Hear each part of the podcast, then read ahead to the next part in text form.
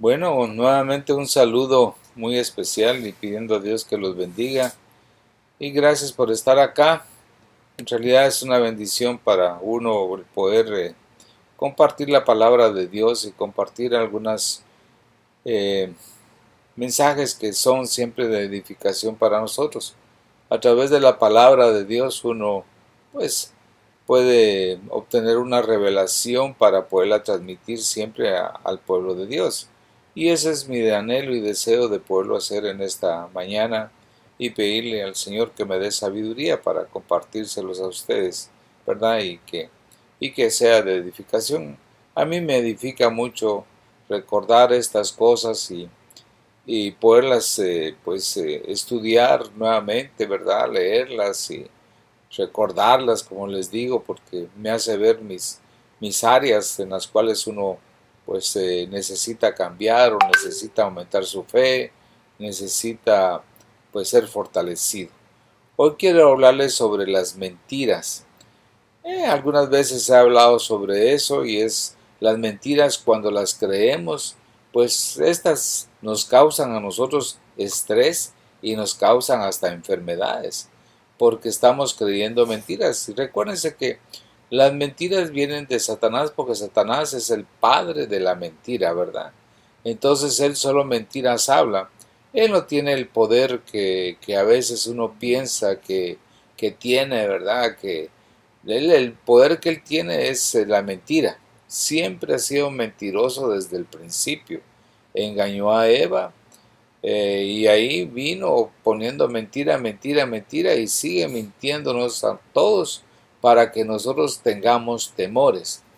Y al tener esos temores, nosotros al creer esas mentiras, pues nos causan temores, nos causa una mala imagen de nosotros mismos y empezamos a tener cierto tipo de enfermedades.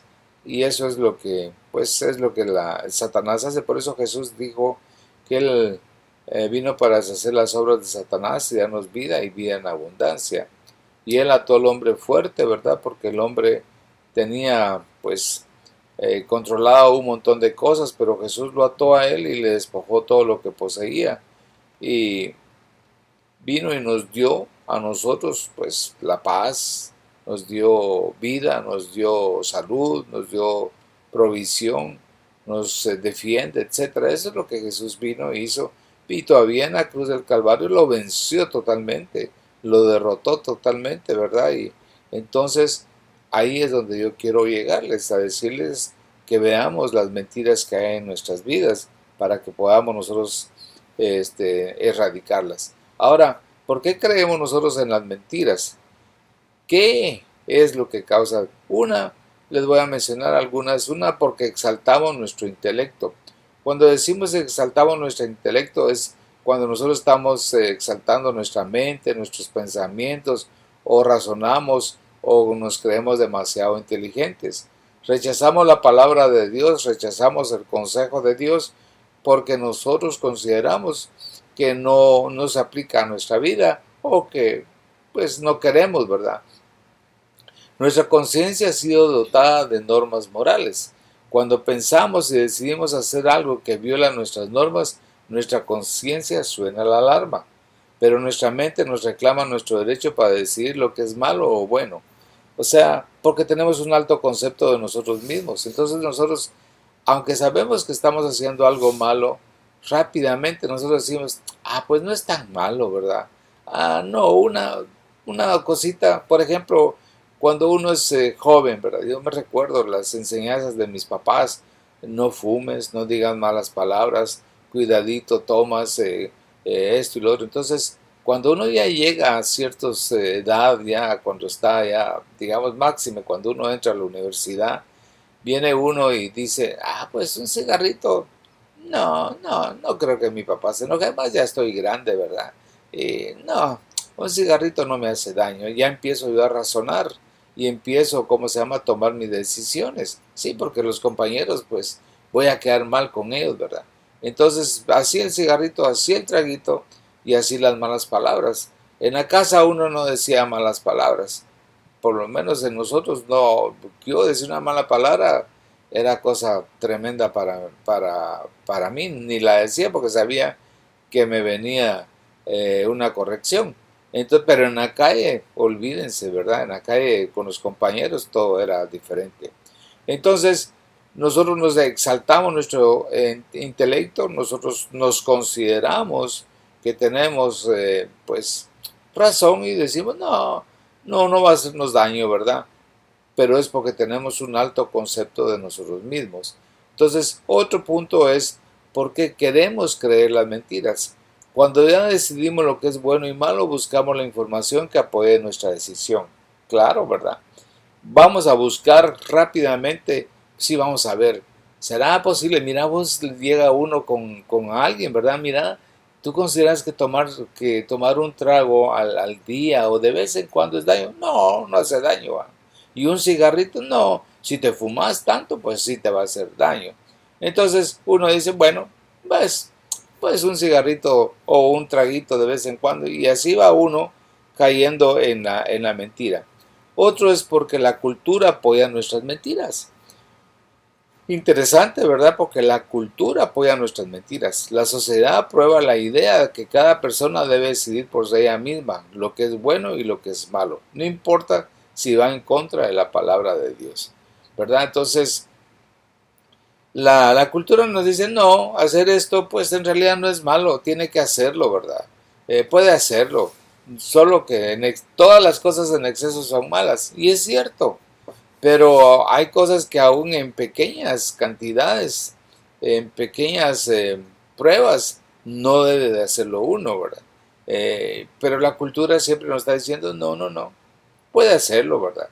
Yo, si ustedes se recuerdan, ¿verdad? Llega un momento en que decían que el huevo era malo, que no había que comer huevo porque daba colesterol, que no sé qué, no sé cuánto y no sé cuánto, que había que comer uno o dos huevos a la semana. Eh, yo me recuerdo que en Guatemala la gente come huevo a diario y no uno, sino que dos. Nosotros los guatemaltecos estamos acostumbrados en nuestro desayuno a los huevos, eh, ya sea tibios como le llaman, otros le llaman huevos duros y otros huevos estrellados y huevos este, fritos y huevos revueltos y con cebollas y verduras. Pero es una costumbre, es una tradición. Y el problema del colesterol, claro, hay personas que tienen colesterol, ¿verdad? Hay personas que lo tienen, pero no era producto de los huevos. Entonces después ahora ya se escucha que no, que puede comer hasta uno o dos huevos diarios. Entonces uno dice, bueno, ¿qué era lo que pasaba? La cultura nos enseñó, nos mintió por puras conveniencias de los negocios. También ahora dicen que la leche no es buena y después dicen que no sé qué no es bueno, pero de repente resultan que sí, que hay que tomar eh, leche, que hay que, etcétera. Ustedes comprenden todo esto. Ahora, otro punto es porque seguimos repitiendo nuestras mentiras. Una mentira que se repite con regularidad pronto será aceptada como verdad. Por ejemplo, haz lo que quieras, no te detengas. Eres joven, diviértete. El mundo es de los listos. Solo mira lo que está enfrente de tu nariz, que cada quien mire cómo salga. ¿Verdad? Si nosotros aceptamos esas mentiras y nos las estamos repitiendo, entonces vamos a ver el fruto que nos va a dar, ¿verdad? El mundo es de los listos, ¿verdad? Entonces usted va a ver a quién va a causar daño porque usted cree que usted es demasiado listo y usted va a ver cómo se aprovecha de los demás. Eh, solo está viendo lo que está enfrente suyo, lo enfrente de su nariz. Otra es porque las mentiras producen más mentiras. Una vez que actuamos basados en nuestras mentiras, nuestra conciencia es dañada y comenzamos a creer todas las mentiras acerca de nosotros mismos, de nuestros padres, de nuestra relación con Dios y de nuestras razones para vivir. Eh, yo me recuerdo de que muchos eh, compañeros, ¿verdad? Ah, pues mirábamos que tenían dotes de, de, deportistas, le decían, mira, vos, sos un buen deportista, sos un buen futbolista, sos un buen ciclista, lo que fuera. Y ellos se lo creían.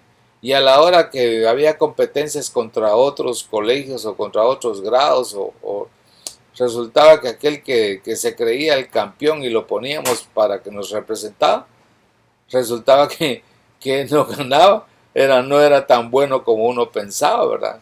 Y así uno llega a pensar que uno es un buen eh, hombre, una buena persona, y en realidad pues no puede ser que no sea cierto. Seguimos pues. Eh, ahora les voy a mencionar algunas mentiras que nosotros hemos creído. Y dése cuenta si alguna de estas mentiras no ha pasado por su mente. Dice, les voy a mencionar varias. Una de las mentiras que uno cree es no soy suficiente. No puedo decir nada bien. Soy un fracaso. Soy un tonto y feo. No soy importante. No podré dar la talla. No me adapto. Soy un inepto. No soy digno de ser amado. Soy muy joven para ser líder. Debo esconder mis faltas. Estoy completamente solo. Mis opiniones no son importantes. Mis estándares son más bajos. No puedo hablar en público. No podré cambiar. No tengo dones. Soy una carga. Nunca hago felices a los demás. No valgo la pena. Yo fui un error. Nunca podré dominar el pecado. Mis padres no confían en mí. Mis padres son muy estrictos. Nací en la familia equivocada. Dios no me ama. Dios no oye mis oraciones. Dios no puede usarme. No hay razón para seguir. No hay propósito en mi vida. Miren, todas esas mentiras, muchas de esas, yo las he creído, ¿verdad? Y eso es lo que hace Satanás, es decir, ah, no, tú no eres capaz de hacer esto. No, mira, tú, eh, Dios se equivocó porque naciste en una familia, pues, muy pobre, o naciste en una familia que todos son feos, o qué sé yo, ¿verdad? ¿Cuántas mentiras nos puede decir? Dios no te ama, nos puede decir, ¿verdad? Tú eres inútil, no puedes, nunca vas a poder hablar en público. Yo me recuerdo que esa era parte de mi imagen. Mi imagen era cuando me tocaba recitar, me tocaba, había competencia en el, en, el, colegio. Primero empezaban por las competencias en, en el aula, en el grado. Y como habíamos tres secciones, pues el campeón de cada sección tenía que competir contra los otros, ¿verdad? Y después el grado contra los otros grados hasta sacar el, personaje que iba a representar al colegio. Ese día que a mí me tocaba pasar, porque a todos nos pasaban, yo me hacía el enfermo. Yo no iba ese día a la escuela.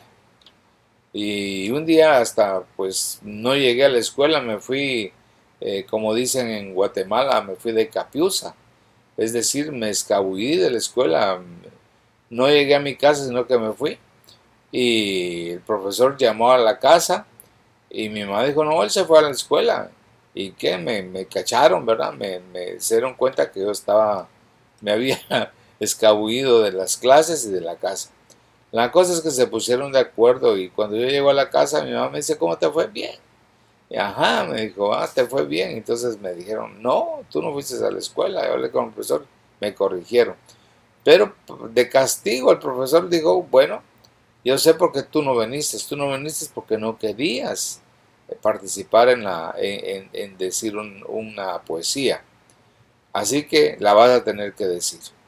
Bueno, tuve que decirla, pero ¿saben cómo lo hice? Con la cabeza agachada y las manos atrás nada de ademanes, nada de, énfasis en nada. No, no, no podía, me daba vergüenza delante de todos los compañeros. Así que, ¿por qué? Porque tenía una mala imagen de mí mismo, una mentira que había entrado en mi corazón. Así es eh, eh, la mentira, ¿verdad? Nosotros vamos creyendo. Ahora, ¿cómo las mentiras? Mire, ponga atención a esto porque las mentiras nos causan temores. Dese cuenta, eso a mí esa mentira tú no vas a poder recitar, tú no puedes hablar en público. A mí me causó temor, me causaba temor ser expuesto delante de un grupo de compañeros donde algunos pues le hacen bullying, se burlan de uno, otros se ríen, otros pues ni ponen atención y uno se, se pone así, nervioso. Entonces, eso me causó temor, por eso es que yo no quería ponerme, tenía miedo a todos los compañeros que estaban delante de mí.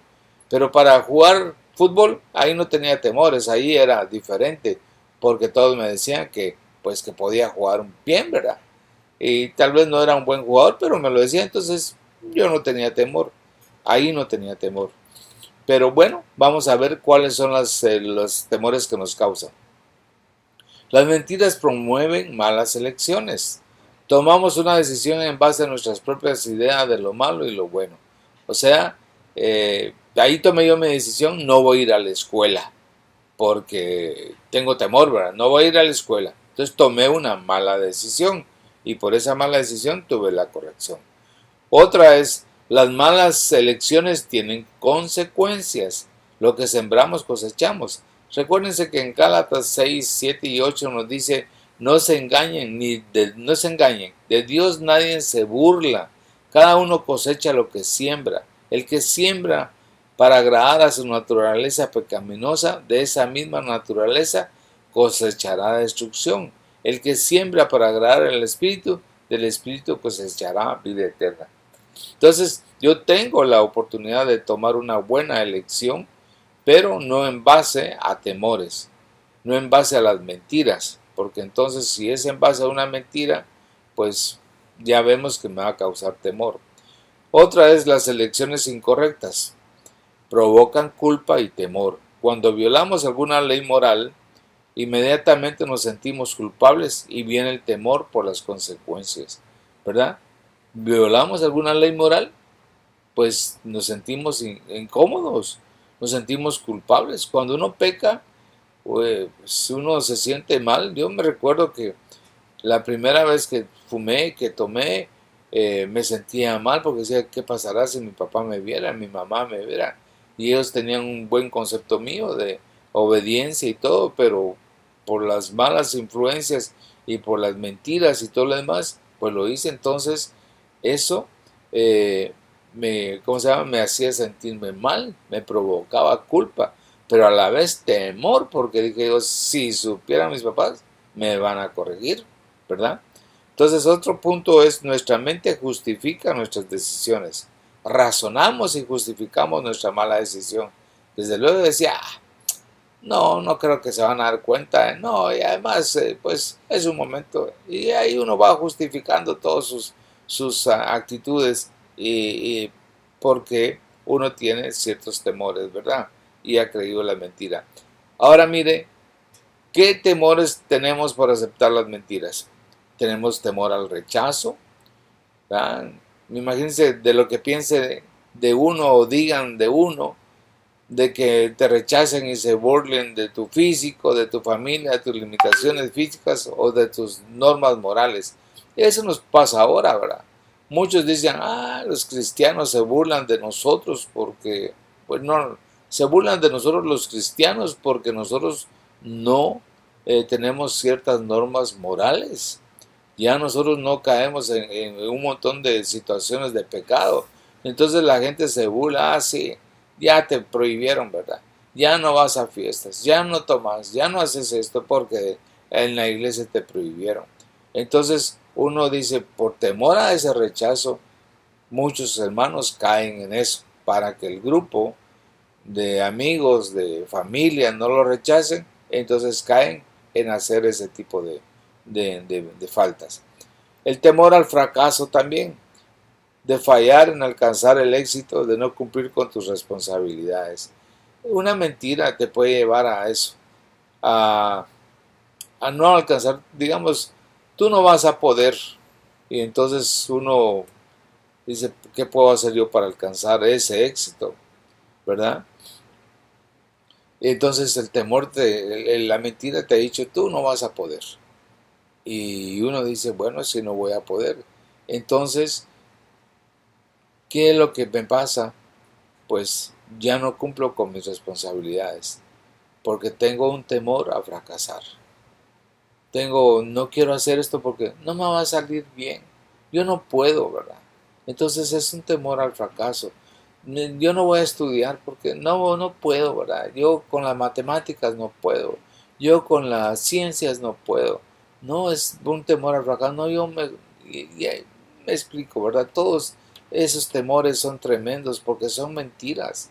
Esa mentira de que yo no voy a poder estudiar matemáticas, que yo soy malo para las matemáticas, esa es una mentira que yo la escuchaba y la escuchaba y yo también lo decía. y resulté que yo creía que era malo para la matemática y resulté estudiando ingeniería. Y pensaba que era malo para la química y resulté estudiando química. Entonces, lo que pasa es que es pura mentira. Lo mismo es con el inglés. Yo no puedo poder hablar inglés. Yo no puedo. Y claro que se puede hablar inglés. Claro que se puede. Pero el temor a hablarlo, el temor a, ¿cómo se llama? A conversar. Pero cuando de repente empieza uno medio a decir, lo que necesita uno es práctica tal vez. Pero no pensar de que no se puede. Temor a lo desconocido. Temor a lo desconocido, miedo al futuro, ¿verdad? Ahorita estamos con eso, ¿verdad? ¿Qué va a pasar? Ya viene, ya viene el fin, estoy preparado, voy a perder. Eh, hay un miedo a, lo desconocido, un temor al mal. Tienes temor a los poderes de maldad y sientes opresión, temor a las malas noticias.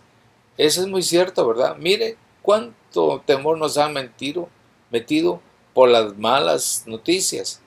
Y las noticias que nos dicen, wow, otro virus, ahora está más fuerte, y viene otra ola, y que ahora otra vacuna, y que la vacuna tal no sirve, y que aquella es buena, que esa está contaminada, que se pega un imán, que, se, que le da no sé qué, que no sé cuánto, que el, el Huawei 5 lo va a controlar. Pues todo eso, saber cuánto de todo eso será cierto. Pero como nosotros, ¿en quién estamos confiando? Confiamos en el Señor. No estamos confiando si la vacuna es buena, si la vacuna es mala, que si nos están haciendo aquí, allá. Y bueno, que todo ese montón de cosas que estamos viviendo en estos años, tanto en el 20 y el 21, y como que este 21 se ha puesto más, eh, más fuerte la mentira, porque ya tenemos dos años de estar escuchando la misma mentira. La misma mentira nos hablaron de, de las elecciones del gobierno, de las elecciones de Estados Unidos, de fulano de tal, que era no sé qué, que no sé cuánto, y que ahora el de ahora es igual. Y, ay, Dios mío, dice uno. Y uno va creyendo todas esas mentiras y uno dice en qué vamos a parar.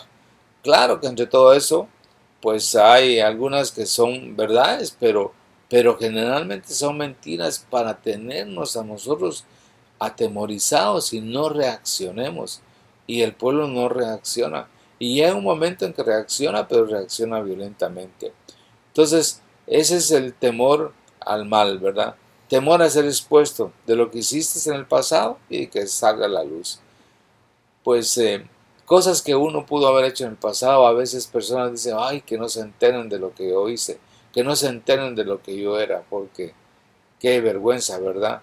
Claro que es vergüenza, pero cuando uno ya sabe que uno ha sido perdonado y que ya eso fue algo y que fue corregido, yo pienso que ya no debe de tener uno ese temor, porque puede venir y eh, digamos la exposición de lo que uno hizo, pero uno no debe tener temor por eso, temor a la, a la pobreza, ¿verdad?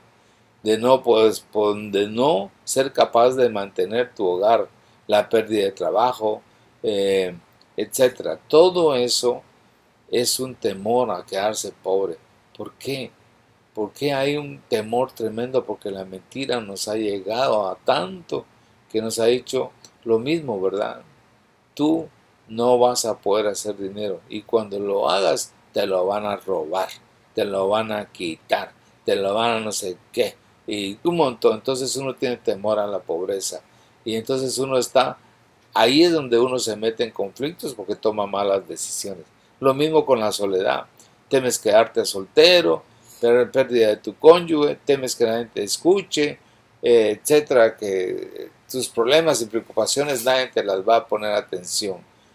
Te causa temor la soledad. Yo veo muchas personas, aún personas mayores, eh, pues vienen y y se quedaron viudas, ¿verdad? Ya sea él o ella se quedó viudo y resultan casándose con otro viejito o con otra viejita por el temor a no estar solos. Y dicen, pues ahí solo para acompañarnos, pero temor a estar solos, ¿verdad? Pero cuando uno ha sembrado bien con los hijos y con la familia, pues yo pienso de que no hay esa posibilidad de, de estar tan, con tanta soledad. Pero lo más importante es tener al Señor para no tener esa soledad. También el temor a la muerte. Temes a morir, no quieres prepararte ni pensar en los preparativos del funeral o hacer testamento. Uno dice, ay no, de eso no me hablen. Yo no quiero que hablemos de la muerte, pero es necesario hablar porque un día tenemos que, que partir de acá y tenemos que pensar y decir, bueno, yo lo poco que tenga o lo mucho tengo que ver a quién se lo voy a dejar, qué voy a hacer con eso, porque si no, pues el gobierno se aprovecha o otra persona se va a aprovechar.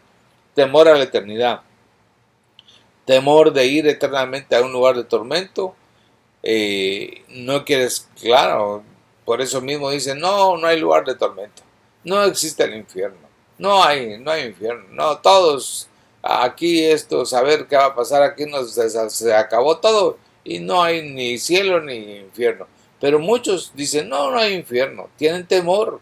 Y entonces eso eh, también pues hace que la gente tenga una mala decisión para no, eh, porque tienen temores. Ahora, fíjese que los temores nos pueden causar estrés. Dice, la mayoría de las decisiones no sabias pueden llevarnos hasta temores fundamentales basados en alguna mentira. Estas decisiones nos producen recuerdos dolorosos y cuando esto sucede nos puede provocar ira, culpa, lujuria. Acuérdense que la lujuria es un deseo apasionado por algo. No solamente es eh, pecado de, eh, sexual, sino que también aquel que le gusta acaparar, eh, digamos, mucha, ah, pues algo, como mucha ropa, muchos, qué sé yo, ese es un deseo apasionado por algo. También otro, la amargura, la codicia, el afán desmedido por las riquezas, el temor y la envidia. O sea, la ira, la culpa, la lujuria, la amargura, la codicia, el temor y la envidia, eso nos causa estrés. Y por eso vivimos estresados. Por ejemplo, el temor al rechazo. Para darnos un ejemplo, la mentira es, para ser feliz debe de ser aceptado.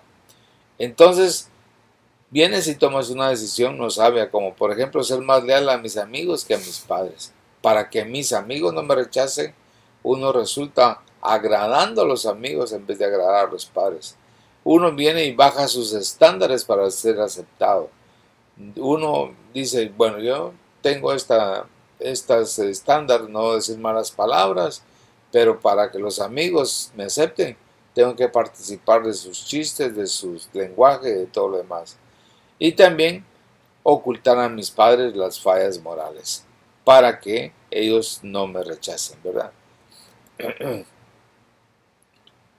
Eh, pues yo quiero dejarles hasta ahí para que nosotros meditemos y nos demos cuenta. de Esto prosigue mucho más, ¿verdad? Porque eh, pues todo lo que la la, el estrés nos causa es porque tenemos, digamos, malos recuerdos, tenemos eh, recuerdos muy dolorosos en nuestra vida y eso nos puede causar los estrés. Por ejemplo, la ira puede ser expresada de muchas maneras como frustración, irritación, impaciencia, disgustos y otras formas de coraje. La culpa también activa nuestra conciencia de que la ley de Dios ha sido violada.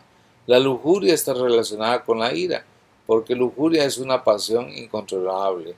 La amargura, el haber sido lastimado por alguien, está resentido intensamente contra, contra ella.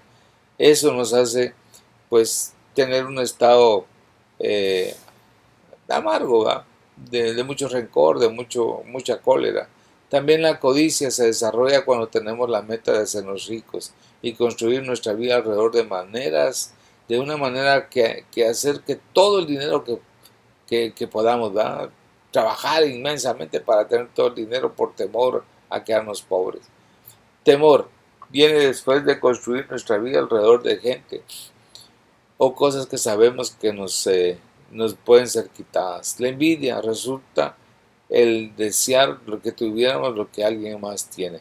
Entonces, ahora les voy a decir, mire, la ira Fíjese, yo una vez se los hablé, se los dije, la ira afecta a nuestro sistema cardiovascular. Hay hipertensión, endurecimiento de las arterias, derrames cerebrales, hay trombosis profunda en venas, arritmias cardíacas, ataques al corazón. Eso provoca la ira. La culpa afecta a nuestro sistema nervioso. respuestas nerviosas, voluntarias e involuntarias, ansiedad, depresión, desórdenes y afecciones de piel y adicciones. Cuando uno se siente culpable, se siente uno nervioso y eso al, alterarse el sistema nervioso pues van a tener cierto tipo de problemas. La lujuria dice que afecta al sistema endocrino. Hay un desequilibrio de, de las 16 glándulas en todo el cuerpo, afectando todas las funciones corporales, incluyendo el exceso de peso. La amargura afecta al sistema digestivo. Alergias, reflujo ácido, irregularidades en el intestino grueso, cáncer de colon, cáncer de estómago, apendicitis, enfermedad del hígado o vesícula, úlceras estomacales. Eso nos provoca la, la amargura. Y uno dice, yo no tengo esto, pues posiblemente no tienes amargura, posiblemente no tienes ira, no te sientes culpable, pero algunas enfermedades se pueden dar. Entonces, la codicia afecta el sistema inmunológico, insomnio y otros desórdenes de sueño. Sí, porque está codiciando, está pensando continuamente, ay, si yo quisiera, si yo tuviera, si yo puedo, yo voy a acumular, yo voy a hacer esto. Ah. Bueno, Temor afecta el sistema respiratorio. Asmas, alergias, ansiedades, dolores paranasales, infecciones del tracto respiratorio, bronquitis, neumonía, laringitis. Y la envidia afecta el sistema musculoesquelético. Osteoporosis, debilidad de los huesos, inestabilidad de músculos y ligamentos, disminución de la masa ósea. Hay muchas enfermedades que uno puede tener y no tener ninguna de estas cosas. Por ejemplo, pues el haberse lastimado un hueso por jugar deporte y haberse quebrado, pues eso le va a dar una consecuencia por lo mismo. O también por la mala alimentación, uno puede tener problemas en el estómago, intestinos, o por eh, otras, eh, por falta de hormonas, puede tener uno también cierto tipo de, de, de ¿cómo se llama?, de, de síntomas, como también este, pues accidentes, ¿verdad? O problemas genéticos, porque hay alguna herencia que viene y uno puede tener ese, esa, esa, situación que viene de, de generación en generación. Pero esto lo que nos sirve más que todo es para que nosotros miremos cómo está nuestro corazón. Si hemos aceptado las mentiras de Satanás, pues entonces podemos tener temores. Y los temores me pueden hacer este, sentir muchas cosas. Y, entonces yo puedo ver si hay envidia, hay codicia, hay temores en mí, hay este, eh, ira, culpa, lujuria o amargura. Porque esto pues me causa enfermedades, ¿verdad? Porque los malos recuerdos que yo pueda tener eh, por los problemas que pues me, la forma como me corrigieron mis padres, por las eh, enfermedades de la, de la mi niñez, por tener un padre alcohólico, porque mi padre me maldecía, porque me decían que no soy bueno, porque me acusaban, porque se burlaban de mí en la escuela, por haber ah, participado en algún aborto, por la muerte de, pues, de un ser querido, ¿verdad? los padres o los eh, amigos, eh, cicatrices de un accidente, por el despido de un gol, de una, el despido de un trabajo o, por haber sido golpeado eh, o haber sido disciplinado con mucha ira, etc. Todos esos recuerdos, todos esos son malos recuerdos y esos recuerdos son dolorosos y esos recuerdos son los que me provocan el estrés, ¿verdad? Porque hay en mi corazón ira, porque me siento culpable, porque hay lujuria, porque hay amargura, porque hay codicia, porque hay envidia, porque hay muchos temores. Así que, eh, bueno, les dejo esta, esas inquietudes a ustedes para que ustedes analicen y vean qué situaciones pueden haber en, en la vida de uno para que uno viva pues mejor, ¿verdad? Es eh, es más que todo al leer la Biblia y estudiar y ver, desde luego que yo vengo y estudié ahí algunas cosas eh, las enfermedades que causan. No es algo que yo lo haya sacado de la Biblia.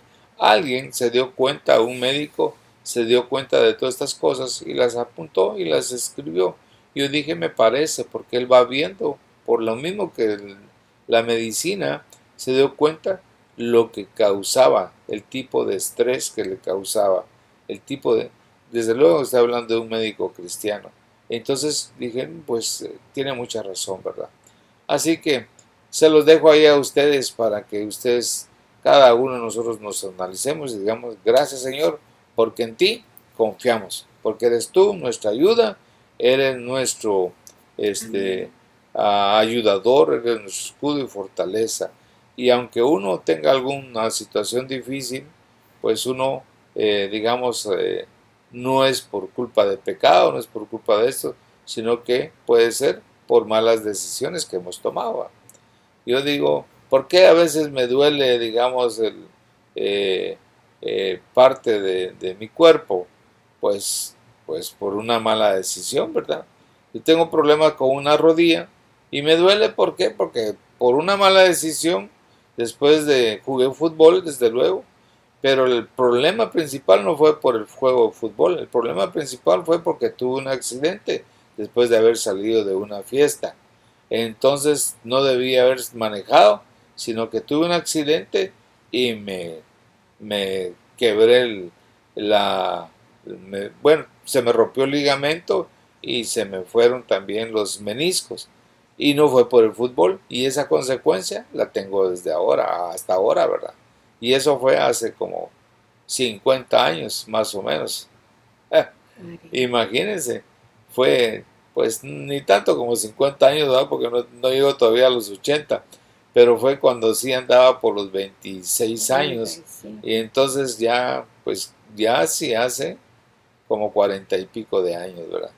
Así que por malas decisiones por malas, eh, por querer agradar a los amigos, por querer agradar a los eh, compañeros, porque, qué sé yo, ¿verdad? Para evitar el rechazo, resulté teniendo una consecuencia.